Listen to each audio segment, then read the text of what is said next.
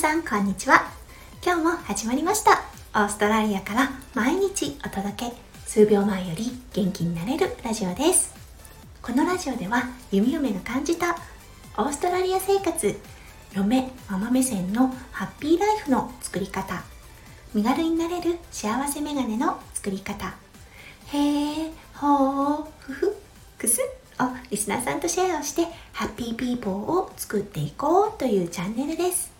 パーソナリティは私弓嫁です。はい皆さん午後になりましたね。皆さんどんな午後のひとときお過ごしでしょうか？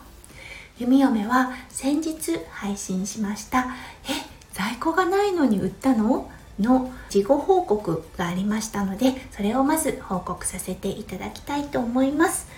詳しくは概要欄に何があったか貼っておきますのでそちらの方をお聞きくだされば何があったかがわかると思います。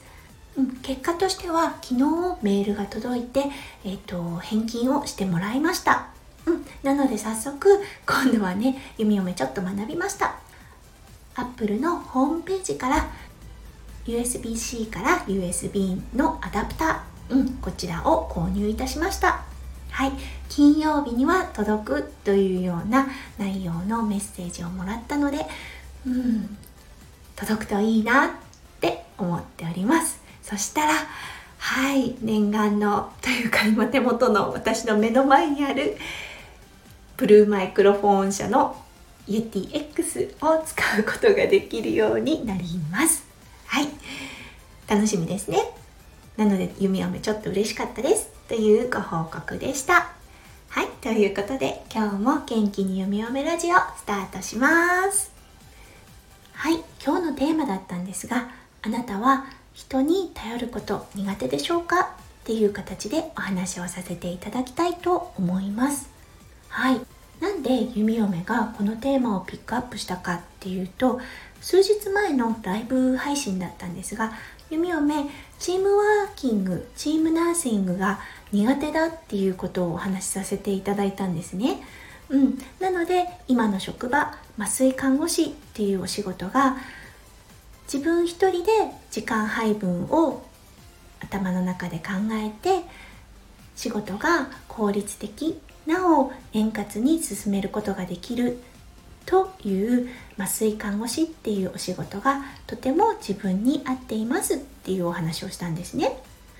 どうしてチームワークの看護スタイルが自分の肌に合わなかったかっていうと大きな大きな原因にまず私の経験不足っていうのがありました。うん、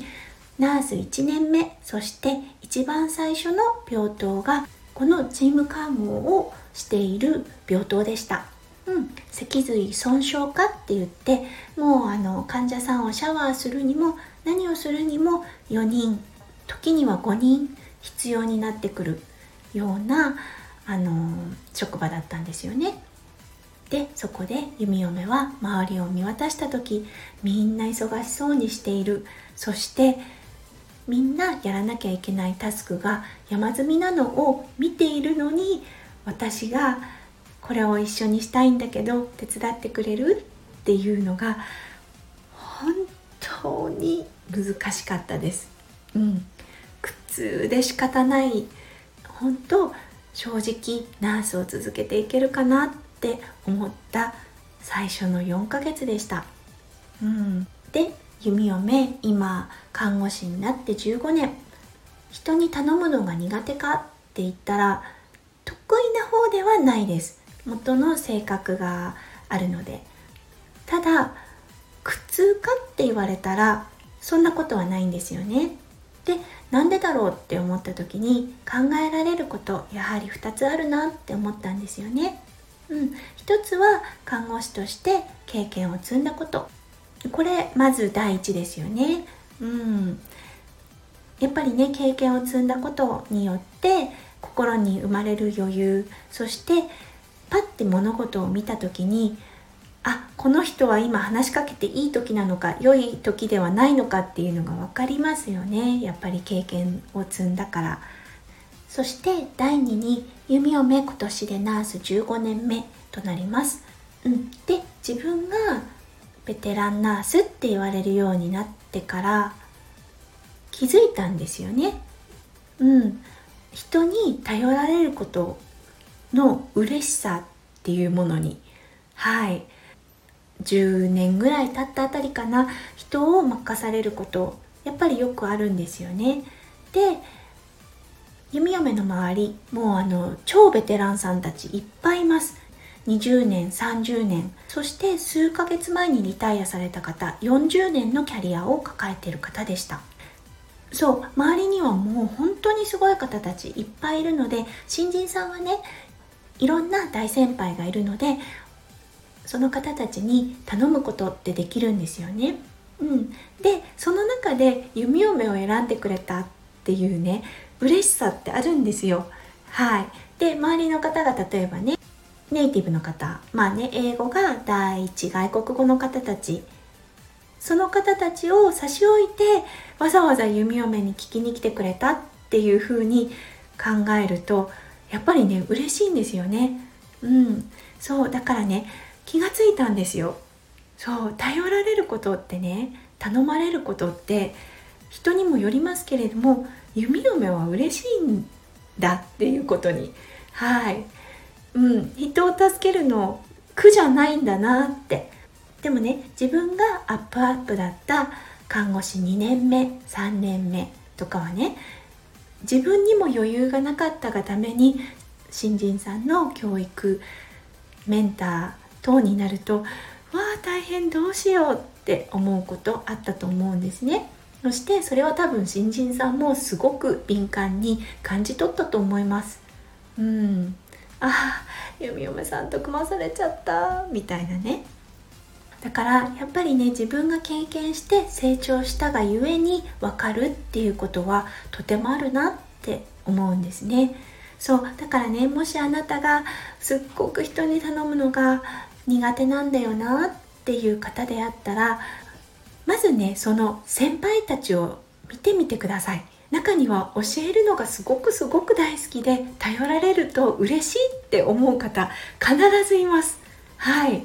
そう思ったら確かに弓嫁が新人の時もなぜかわからないけど気にかけてくれる優しい先輩がいました。うん。そしてその方にすっごいすっ